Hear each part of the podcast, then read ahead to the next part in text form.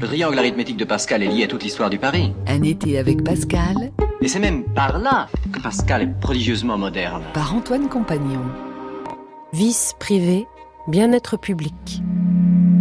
Pascal, convaincu du péché originel, est un pessimiste. Mais son pessimisme le conduit paradoxalement à préfigurer, comme d'autres moralistes du XVIIe siècle, un certain optimisme moderne. Il annonce à sa manière Adam Smith et le libéralisme, comme la fable des abeilles de Bernard Mandeville, abaissé du capitalisme. En libérant les convoitises, le vice contribue à la richesse de la société. Du vice individuel, il résulte la prospérité collective. Les vices privés font le bien public. Dit la maxime. Une idée voisine figure dans les marges des pensées. Du désordre individuel, il ressort un ordre collectif. Dans la concurrence des concupiscences, un équilibre s'établit. Saint Augustin soutenait déjà, dans la Cité de Dieu, la nécessité pour ce qui est contre l'ordre d'entretenir un certain ordre, car autrement il cesserait d'être. Pascal énonce dans la liasse misère des pensées Ils n'ont pas trouvé d'autre moyen de satisfaire leur concupiscence sans faire tort aux autres. Les systèmes politiques font vivre ensemble des hommes que leur amour-propre entraînerait à s'asservir et se détruire.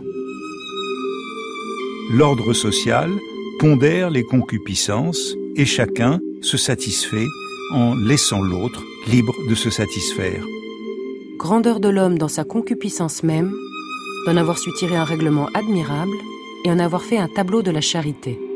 Mais l'ordre collectif tiré des concupiscences individuelles peut-il vraiment être un tableau de la charité? Le raisonnement est une fois de plus paradoxal. La misère de l'homme prouve sa grandeur.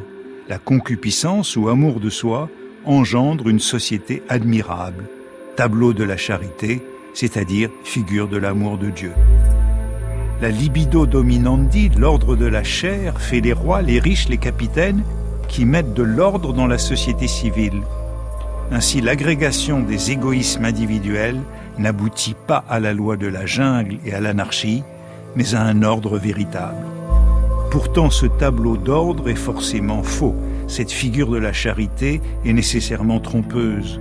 L'ordre de la société de concupiscence ne doit rien à la charité, mais en est seulement l'image et le simulacre. Tous les hommes se haïssent naturellement l'un l'autre. On s'est servi comme on a pu de la concupiscence pour la faire servir au bien public. Mais ce n'est que feindre et une fausse image de la charité, car au fond, ce n'est que haine. La concupiscence ferment de désordre a besoin qu'un certain ordre régisse la société pour pouvoir se satisfaire. Une paix relative, superficielle et précaire, doit régner pour que les convoitises puissent s'exercer, comme dans les zones mises en coupe par l'honorata societa ou dans toute organisation mafieuse.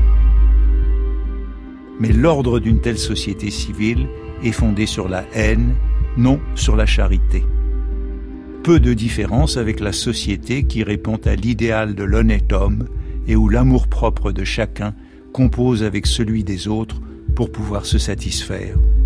On a fondé et tiré de la concupiscence des règles admirables de police, de morale et de justice.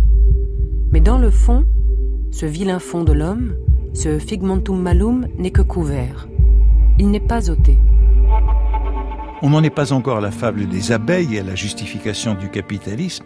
Pascal ne soutient pas que les vices sont profitables, mais il dit que l'amour-propre est capable de se limiter lui-même et de régler la concupiscence de telle sorte qu'elle ne gêne plus excessivement autrui et qu'en retour, autrui modère son propre égoïsme. La concupiscence elle-même neutralise la tyrannie du moi sur les autres. C'est ce que Freud appellera le refoulement.